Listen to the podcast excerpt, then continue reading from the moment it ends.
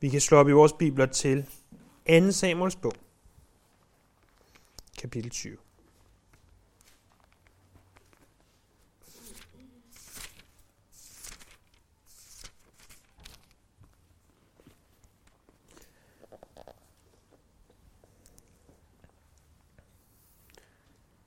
I sin prædikensamling over bjergprædiken, kaldet The Sermon on the Mount, der skriver Dr. D. Martin Lloyd Jones om, hvordan at vi som kristne kan se på andre kristne, som har gået forud for os. Han siger, at det kan være, at vi ser på, hvordan Luther var en troens mand. Eller hvordan at Wesley og Whitefield og hvem der ellers har været, var mænd, der gik forud for os og prædikede evangelier. Vi kan se op til de her mænd og lære af dem. For mit vedkommende, så er Martin Lloyd Jones selv en af de mænd, som jeg ser op til. Og tænker, øh, et liv som han har levet, hvis jeg kunne leve det som en kristen, øh, så vil jeg være øh, glad og taknemmelig.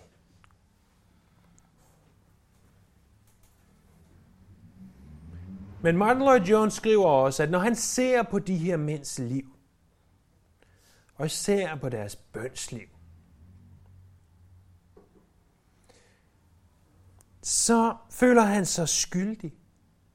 For han ved godt, at han ikke beder, som han bør. Og da jeg sidste søndag øh, eftermiddag læste i den her bog, Sermon on the Mount, og læste det, så tænkte jeg, Martin Lloyd Jones syntes ikke, at han bad, som han burde bede. Hvad? Og er du klar over, hvilken befrielse det er, når de, som vi anser for store gudsmænd, indrømmer. Jeg er ikke der, hvor jeg kan være. Jeg stræber efter at leve tættere sammen med Jesus. Men jeg er ikke der, hvor jeg kunne være. Jeg har ikke 100% styr på mit liv. I 2. Samuels bog, kapitel 20, der er David omkring 65 år. Når jeg, der hvor jeg er i livet, står og tænker på en, som er 65 år, som har været konge over Israel i 35, øh, som har oplevet mangt og meget, som er blevet forfulgt og plaget og pint og øh, af sin, først af sin tidligere konge, og så af sin søn, og har gennemgået alt det, David har gennemgået, så tænker jeg på en mand, som har styr på sit liv.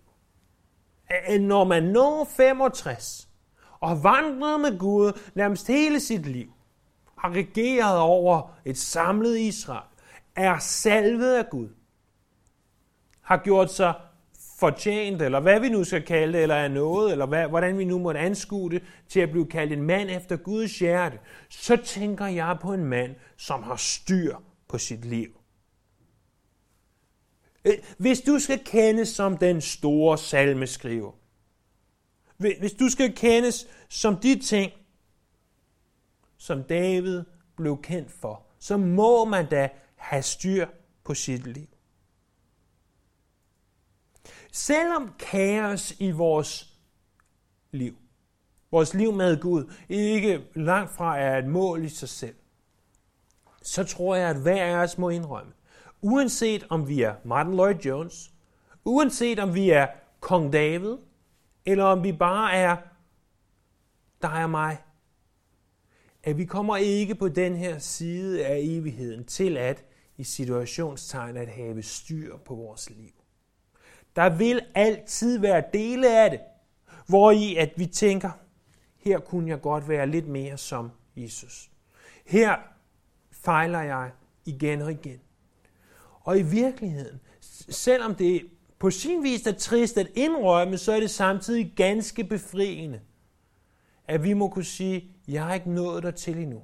Jeg må stadigvæk stræbe efter at blive mere som ham. Og vi ser i teksten foran os, at David stadigvæk ikke har styr på sit liv, til trods for, at han er 65 år. Sådan cirka. For det første ser vi i vers 1-3, at David har ikke styr på sine modstandere. Prøv at se med mig der i teksten i 2 Samuels bog, kapitel 20. Nu var der en ondsindet mand, der hed Shiva, søn af Bikri. Han var Benjamit. Han stødte i hornet og råbte, Vi har ingen del i David, ingen lod i Isais søn. Gå nu hver til sit, israelitter. Der vendte alle israelitterne David ryggen og fulgte Shiva, Bikris søn. Men judæerne sluttede op om deres konge og fulgte med ham fra Jordan til Jerusalem. Da David var kommet hjem til Jerusalem, tog han ti medhustruer, som han havde lavet blive tilbage til at tage vare på paladset, og satte dem i forvaring. Han sørgede for dem, men gik ikke ind til dem. Til deres dødsdag måtte de leve i afholdenhed, som om de var enker. Vi ser ham her Shiva, eller Shibas oprør. Øh, tilbage i de foregående vers i kapitel 19, altså 41 til 44, der ser vi, at der var opstået uenighed blandt de 10 stammer, øh, og så med Judas stamme. Øh, sidste søndag var der nogen, der så havde talt om, hvad skete der med den 12. stamme, og jeg har øh, forsøgt at studere mig frem til, at den 12. stamme i det her tilfælde, altså 10 stammer, der gør noget andet. Judas stamme nummer 11, den 12. stamme var Levis stamme, som stod på det her tidspunkt ganske neutralt imellem det alt sammen. Og øh, de andre 10 stammer, de mener så, at man favoriserede Juda. Og imens at det muligvis var sandt, at David han favoriserede Juda, altså hans egen stamme, så må vi indse, at der kommer aldrig noget godt ud af øh, smålighed og påberåbe sig sine rettigheder. Og i kølvandet af det, som sker i vers 41-44, så gør Sheba brug af den her mulighed. Og så begynder han at råbe det her. Vi har ingen del i David, ingen lod i Isais søn. Vi har ingen del i David, ingen lod i Isais søn. Vi har ingen del i David, ingen lod i Isais søn. Han var, står der, en ondsindet mand, eller det hebraiske ord, øh, der bruges, er øh, Belial. Vi har mødt det før, at det betyder bogstaveligt talt uden værdi. Øh, han var uden værdi, ham her, ikke bare en ondsindet mand, men han var uden værdi. Han havde ingen værdi. Og han går rundt og råber det her, vi har ingen del i David, ingen lod i Isas søn. Og det her øh, motto, han havde, det begyndte altså at fænge. Prøv at se, hvad det er, han siger. Han, han anerkender ikke Davids autoritet. Han siger, vi har ingen del i David. David kan godt være, at han har været konge. Det kan godt være, at han har været salvet af Gud. Men vi har ingen lod i ham. Vi har ikke, øh, eller del i ham. Vi har ikke behov for ham længere. Vi har ikke brug for ham længere. Vi anerkender ham ikke længere som vores konge. Og vi har ingen lod i Isais søn. Kan I huske, vi tidligere i Samuels bøgerne har talt om, når der bliver sagt Isais søn, så er det en måde, at vi bliver mindet om, hvor David kom fra, nemlig fra Isai. Isai var ikke nogen stor mand, Isai var ikke nogen vigtig mand. Han var øh, fra Bethlehem, og han havde sine otte sønner, og, og David var den yngste af dem. Men når der bliver sagt Isais søn, så er det en måde at sige på, vi har ingen lod i den her person. Vi tænker, han kommer bare fra en ubetydelig familie. Og så siger han, gå nu hver til sit israelitter. Han ønsker at splitte Davids rige. Og det var altså kun Juda, der blev med David, og det her slogan, det virker.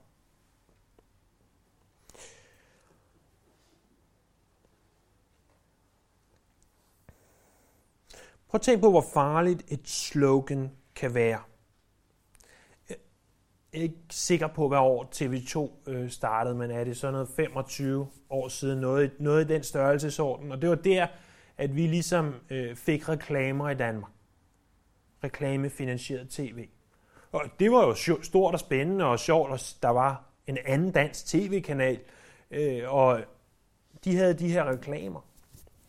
Jeg kan stadigvæk øh, huske nogle af de allerførste reklamer, jeg så. Der var blandt andet den her, et lækkert tip, Mirakelvip. Er, er, det, er det ikke utroligt? 25 år siden, at jeg hørte den her jingle det her slogan. Øh, øh, det hænger fast, og, og der er sikkert forskellige mange andre.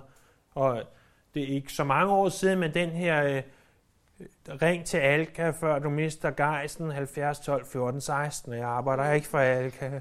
Øh, øh, men, men det hænger fast. Det virker, de her slogans. Og, og det virkede også fra Shiva at sige, vi har ingen del i David, ingen lod i Isais søn. Vi har ingen del i David, ingen lod i Isais søn. Er der indimellem, hvor vi hører sådan slogans, ikke Mirakelvip eller Alka eller hvem det nu måtte være, men andre slogans, vi får gentagende gange at vide, Jesus eksisterede ikke, Bibelundervisning er kedeligt, I spilder jeres liv, og så videre, og så videre, og så videre. Pas på med at lytte til de her slogans, for lige pludselig en dag, så sidder de fast.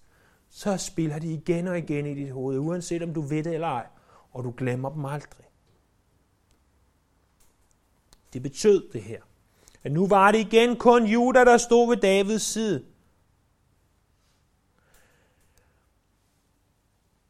Der var også en anden situation. I det David han kommer hjem til Jerusalem, så tager han sine 10 medhustruer. En medhustru, som vi har talt om, var, at man jo selvfølgelig ikke havde nok i at have 5-6 hustruer, man kunne gå ind til, når man havde lyst til det. Øh, men derfor som konge, så havde man jo en ret til øh, selvfølgelig at have medhustruer også, hvis alt andet blev kedeligt. Og det havde David også. Og vi har tidligere talt om, at den måde David levede på, var absolut ikke det Gud, han ønskede. Men det var altså sådan, det var. De her medhustruer lod David blive tilbage i Jerusalem, da han var nødt til at flygte fra sin søn Absalom. Øh, Absalom, i det han så indtager Jerusalem, tager medhustruerne. I skal med op på taget. Her sætter vi et telt op. Jeg går ind i teltet og voldtager jer, for at sige det, som det var. Og David sagde så, jamen, der har bragt skam over dem her, jeg skal ikke have noget med dem at gøre. Jeg sætter dem i forvaring, altså nærmest en slags husarrest. Og øh, der fik de så lov til at bo i afholdenhed og nærmest som enker.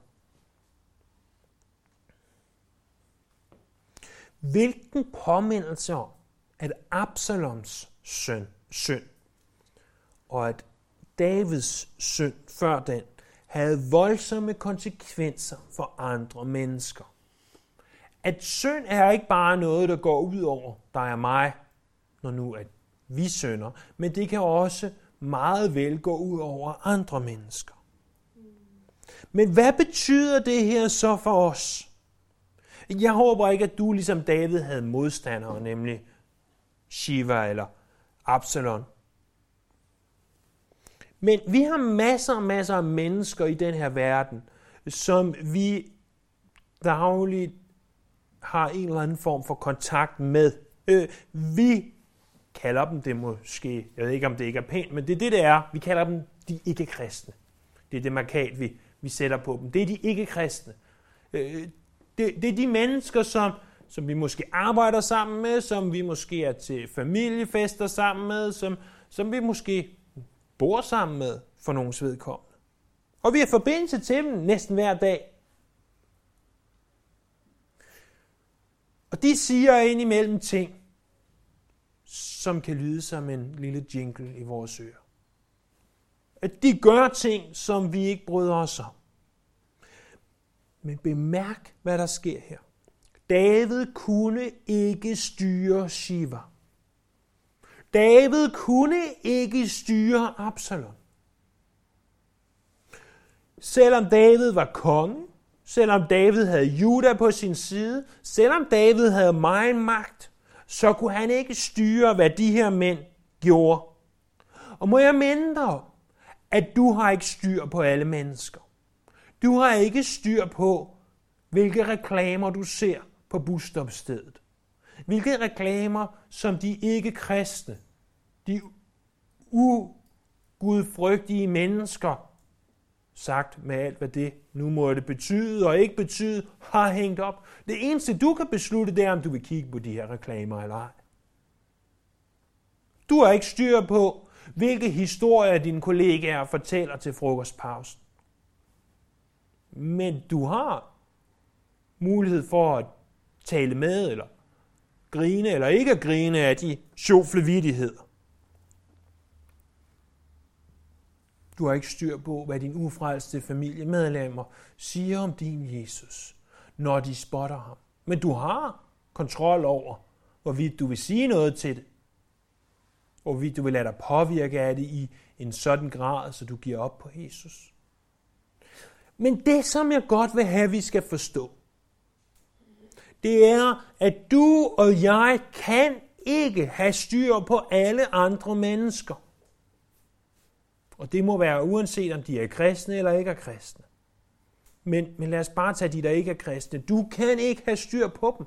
Du kan ikke kontrollere dem. Du kan ikke bestemme, hvad de gør.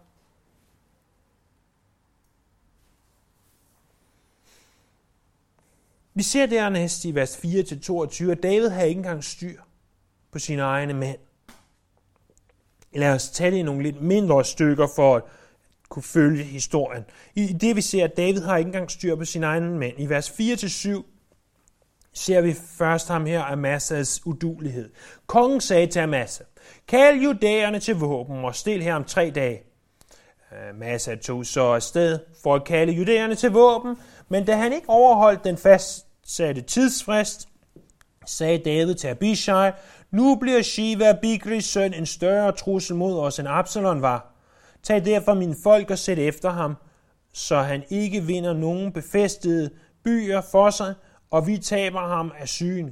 Jobs mænd, kreterne og pleterne og øh, alle elitetropper fulgte Abishai. De forlod Jerusalem og satte efter Shiva Bigris søn. Amasa, han var den her herrefører, som Absalon havde indsat.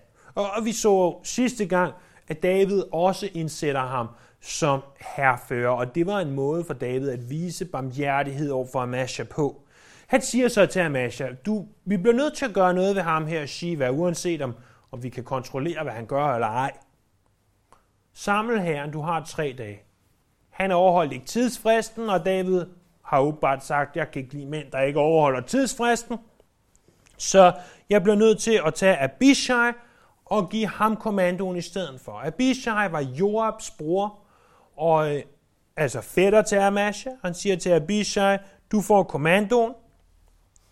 Og øh, øh, Abishai er også ham, der hele tiden vil slå folk ihjel. At når, når nogen kommer og siger, David et eller andet, siger Abishai, lad os slå ham ihjel. Og David har gentagende gange, se Rujas sønner, nej, vent nu. Men nu får han altså muligheden. og øhm, David ønsker ikke, at de taber øh, Shiva af syne, står der. Øh, det er måske en,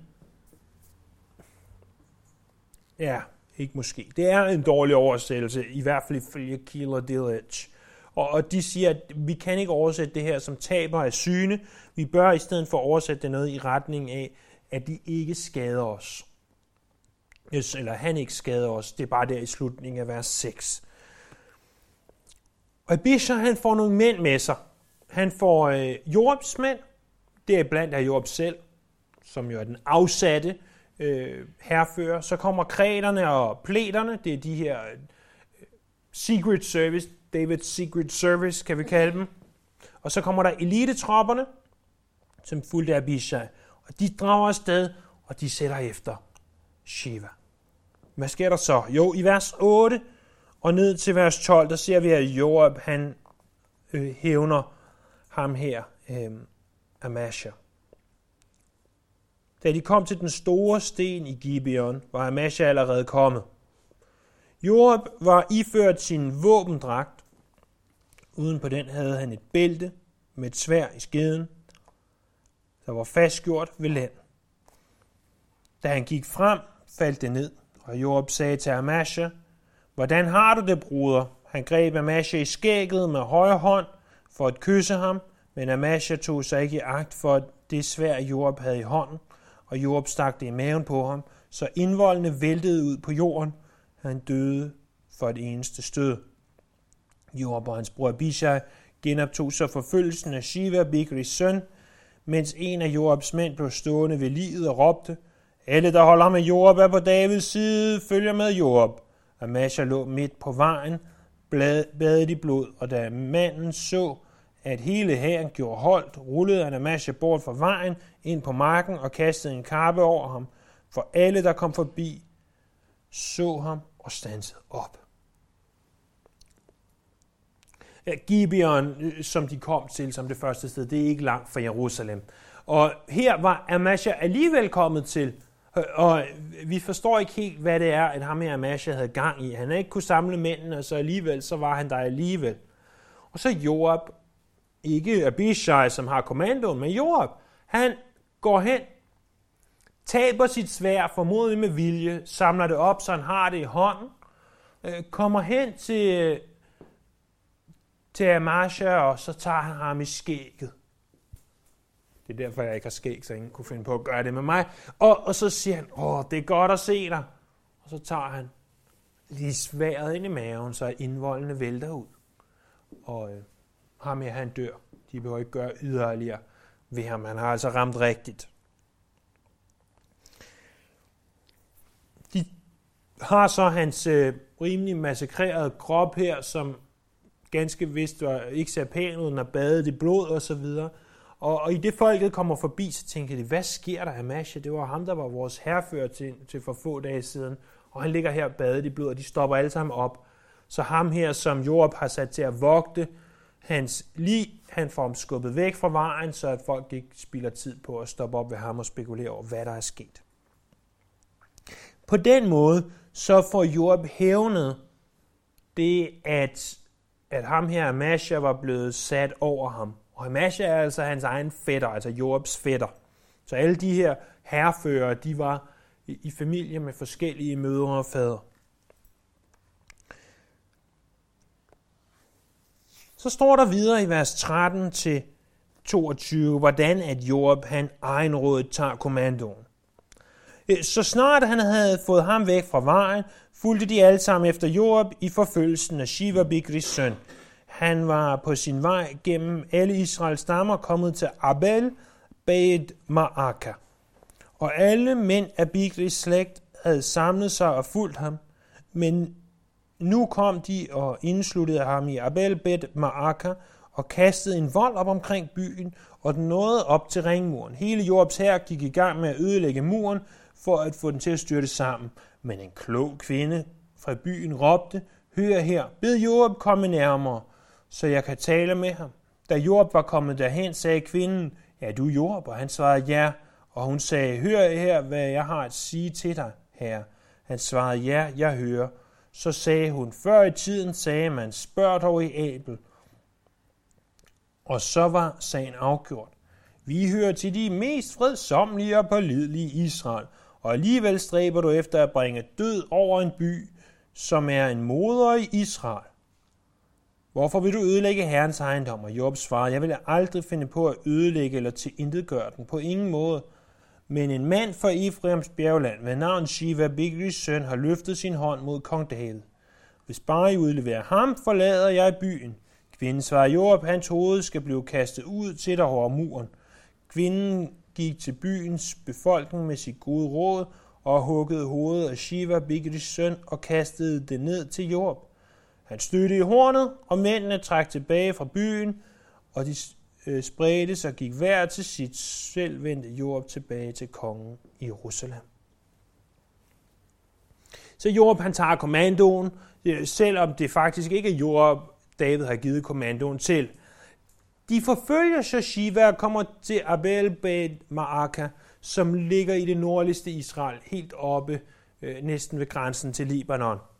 Og her har Shiva forskanset sig. Han siger, at der er ikke nogen, der skal komme og og gøre noget ved mig her. Så Job og hans mænd, de går i gang med at bygge en vold, ødelægge muren, kom ind. Og så kommer den her kloge kvinde, som siger, i vores by, øh, Abel hed den så øh, sådan forkortet, der, øh, der er vi fredelige. Førhen, hvis man vil vide noget, så kommer man til Abel. Vi har ikke øh, nogen intentioner om at, at gøre alt muligt. Skal I virkelig ødelægge hele byen? Joab siger, nej, hvis bare I giver os øh, Shiva, så, øh, så skal I nok slippe fri. Og det gør de så, at de halsukker. Og Joab, han støder i hornet. Ligesom Shiva havde stødt i hornet i begyndelsen af kapitlet, han har taget kommandoen over herren og vender tilbage til Jerusalem. Hvis vi tager de her mænd, Amasha, Abishai og Joab, det som sagt, så er de, øh, Abishai og Joab er brødre, Amasha er en fætter. Øh, de er Davids egne folk. De er hans mænd. De er hans nummer toer. Det er de mænd, som David stolede mest på. Øh, Job, han havde taget sagen i egen hånd. Øh, selvom Job opnåede, hvad David ultimativt ønskede, øh, så var det på bekostning af, at han øh, tog en del af Davids respekt og autoritet. Det her var de mennesker, der var tættest på David. Og må jeg minde dig om, må jeg minde mig om, at jeg har ikke engang styr på de mennesker, der er tættest på mig. Jeg har ikke styr på mennesker ude i verden. Men jeg har ikke engang styr på de mennesker, der er tættest på mig. Øh, det er så nogen som, ja, så nogen som min familie. De mennesker, som jeg ser hver eneste uge eller hver eneste dag. Jeg har ikke styr på Jeg skal ikke have styr på dem. Og, og det kan være, at der er mennesker i den her menighed, hvor du tænker, de tilbeder ikke Herren, helt som jeg synes, Herren bør tilbedes. Og, selvom du måske har ret, og selvom du kan bede for dem, og selvom du kan opfordre dem, så skal du huske, at det ikke er dit ansvar. Øh, måske har du børn, der vender dig ryggen. Måske har du en ægtefælle, som forlader dig. Og selvom det kan være din skyld ultimativt, så kan du ikke bestemme over de her mennesker. Selvfølgelig skal vi opføre os pænt og ordentligt og gøre alt, hvad vi kan, og alt, hvad der står i vores magt. Men vi må huske, at vi kan ikke have styr på andre mennesker. Hverken dem, der er fjern for os, eller dem, der er tæt på os.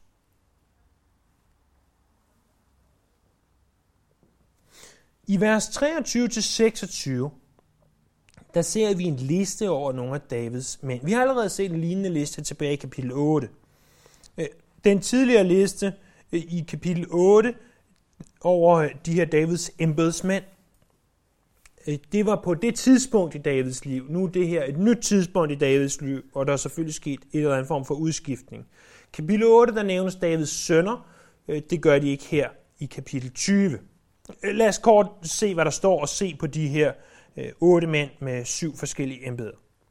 Job var herrchef i Israel. Benaja, Jojadas søn, stod i spidsen for kræterne og pleterne. Adoniram stod for hoveriet. Øh, Akiluts søn, Josafat, var sekretær. Shea var statsskriver. Sadok og Ebdetor var præster. Men også Ira fra Jairs slægt var præst hos David. Job var herrechef, ham ved vi allerede en del om. Og han er den første, der nævnes. Så det må altså betyde, at selvom han gik imod David, så han får lov til at komme tilbage og blive herrechef. Så ham her, Benaja, han var kaptajn for livvagten, altså kreterne og pleterne. De her uh, secret service, som David havde. Så er der Adoniram. Han stod for hoveriet. Det hebraiske ord for hoveri er kan oversættes i noget retning af tvangsarbejde. Så han var altså skolelærer. Nej, øh, det var en joke. Øh, så er der Josefat. Han står betegnet som sekretær. Vi vil nok mere forstå udtrykket som statsskriver, som den næste betegnelse som, altså ham, der skriver historien om staten. Seraja, han var statsskriver. Og han vil nok bedre blive forklaret med sekretær. Jeg ved ikke, hvorfor man har byttet rundt på det. Øh, han skulle holde styr på finanser og papirer og andre ting. Så er der Sadok og Ebiatar. De nævnes sammen. De havde delt det ypperste præsteskab. Vi har mødt dem i gange, også i forbindelse med Absalon. Og så er der Ira. Han var en præst for David. Vi kunne tænke lidt på Ira som, som Davids øh, personlige åndelige rådgiver, som, som han havde. Og, og hvad, betyder, hvad betyder det her for os? Fordi der var ikke noget galt i, at David uddelegerer sine opgaver. Det er jo kun øh, sundt og naturligt og vist at gøre, når man er konge over et land. Øh, vi kan selvfølgelig stille os selv spørgsmålet, har David valgt de rigtige mænd øh, til de her opgaver? Og det, det kunne jeg i hvert fald godt stille et stort spørgsmål til. Og øh, det ved jeg ikke. Især den 8. af de her personer, nemlig Ira fra Jair, han fascinerer mig. Vi ved faktisk ikke noget om ham. Og, og det her, det jeg siger nu, det kan være spekulation, men der står, at han var præst hos David. Hvorfor i alverden havde David en præst? Har I ikke læst salmerne? Herren er min hyrde. Jeg lider ingen nød. En mand, der kan skrive sådan, han må da virkelig, virkelig kende Herren. Hvad skal han bruge en præst til? Måske endda sin egen personlige præst. Men venner, David havde ikke engang styr nok på sit eget liv til at kunne håndtere sit forhold til Gud uden at få hjælp fra andre. Det kan godt være, at han ikke havde styr på dem udenfor. Det kan godt være, at han ikke engang havde styr på dem, der var tæt på ham. Men David havde ikke engang styr på sit eget liv. Og hvis jeg skal være ærlig, så har jeg langt fra styr på alle de mennesker, jeg interagerer med dagligt. Jeg har ikke styr på de, der er tættest på mig. Men jeg har slet ikke engang styr på mig selv. Og jeg, ligesom Martin Lloyd Jones, må sige, jeg beder ikke så meget, som jeg gerne vil. Når jeg læser i Bibelen, så får jeg ikke det ud af det, jeg gerne vil. Og når jeg står her, så føler jeg mig ofte hyklerisk. Og, og det siger jeg ikke, for at I hverken skal have ondt af mig, eller nødvendigvis tænke dårligt om mig, end I allerede gjorde. Men det siger jeg for at være åben og ærlig. For at sige, den måde, som du har det på, er også den måde, jeg har det på. Og Martin Lloyd Jones havde det på. Og kong David havde det på. Vi er ikke fuldkommende venner. Vi fejler. Vi fejler. Men vi må se, at David havde brug for en ire. Han havde brug for hjælp til at leve sit åndelige liv. Og der skal altså noget til at turde indrømme, at du og jeg, øh, vi har behov for hjælp til at leve vores åndelige liv. Hvordan får vi den hjælp? Jo, den får vi blandt andet igennem andre kristne, og det er altså hovedsageligt, når vi kommer til Guds tjeneste. At vi kommer om onsdagen for eksempel og siger, jeg har det her bedeemne, vil I bede for mig? Eller øh, når vi sidder over kaffen bagefter og taler sammen og siger, har lidt svært ved det her, kan du hjælpe mig med det her? Det er ikke bare at sige det til mig, det er at sige det til hinanden. Vi er her for at stå sammen, forhåbentlig.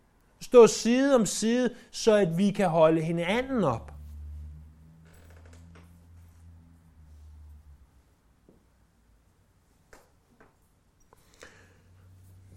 Du kan også finde hjælp igennem, øh, selvfølgelig igennem Bibelen, det burde give sig selv, men også igennem kristen litteratur og lytte til undervisning osv. Det, det kan være en, en sekundær ting, som kan hjælpe os. Udover selvfølgelig Bibelen og kirken. Øh, så igennem kristen litteratur, igennem at lytte til, til andres undervisning, kan vi også blive opbygget. Og det vil også opfordre hver en af os og om os selv til øh, øh, Erstat noget af alt den anden litteratur og alle de andre udsendelser og ting, vi lytter til, med ting, der har med Gud at gøre, hvor vi kan blive opbygget. Fordi hvis du tror, at du kan klare dig ved at komme i kirke hver eneste søndag,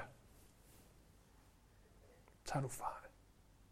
Der er en djævel, som ikke vil andet end at sørge for, at du fejler, ikke vil andet end at sørge for, at du føler dig fordømt. Og, og hvis vi vil stræbe efter at være mere som Jesus, og hvis du godt ved, at du har ikke styr på dit liv, så nytter det ikke noget at tro, at en, en lille salvandsindsprøjtning en gang om søndagen, at det er nok. Vi bliver nødt til at få hjælp i ugens løb.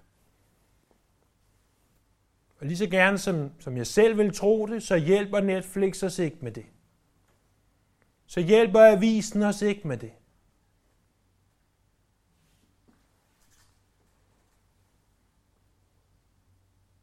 Det er kun i det, vi bruger tid sammen med Herre. Og på de ting, som handler om Gud. Øh, men husk også, at der er hjælp at hente hos Helligånden selv. Han arbejder i dit liv. Han, han bor i dig. Han ønsker at arbejde i dig.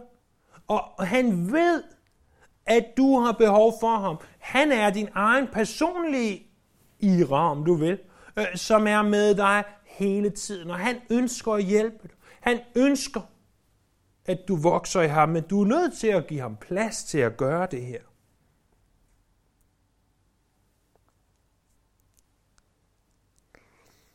Og selvom jeg står tilbage og siger, åh, jeg ved godt, jeg ikke er god nok. Jeg ved godt, jeg ikke gør tingene godt nok. Jeg ved godt, jeg ikke har styr på dem udenfor. Dem indenfor. Mig selv. Jeg ved godt alt det her. Så betyder det ikke, at jeg skal sætte mig ned og give op og sige, nå jamen, så kan det hele også være lige meget. Nej, nej. Bibelen opfordrer os gentagende gange igen og igen til at stræbe efter at blive mere som Jesus. Og det bør, og når jeg siger bør, så mener jeg virkelig bør, være målet for enhver, der er født på ny. At vi ønsker at være mere som Jesus. Jeg vil gå så vidt og sige, at hvis du ikke har det ønske, så må du stille dig selv det alvorlige spørgsmål. Er jeg virkelig en, der tilhører Jesus? For jeg minder os om, at ordet kristen, som er det, vi kalder os, betyder rent faktisk at være Kristus lig. At være ligesom Kristus. Jeg ved godt, vi ikke er der endnu. Men det er da mit ønske at blive mere som ham. Man må også indrømme, jeg har ikke styr på det alt sammen. Og husk, at Jesus han kom ikke for at frelse de, der allerede er fuldkommende, de, der allerede er perfekte. Han kom for at frelse sådan nogen som dig og mig. Og er det ikke en ting, der er værd at takke ham for den her formiddag? At vi ikke er kaldet til at være perfekte, og så kan vi blive frelst, men vi er kaldet til at være syndere. Og så vil han i et livslangt forløb gøre os mere og mere som ham. For hver dag, der går. For hver uge. For hver måned. For hvert år.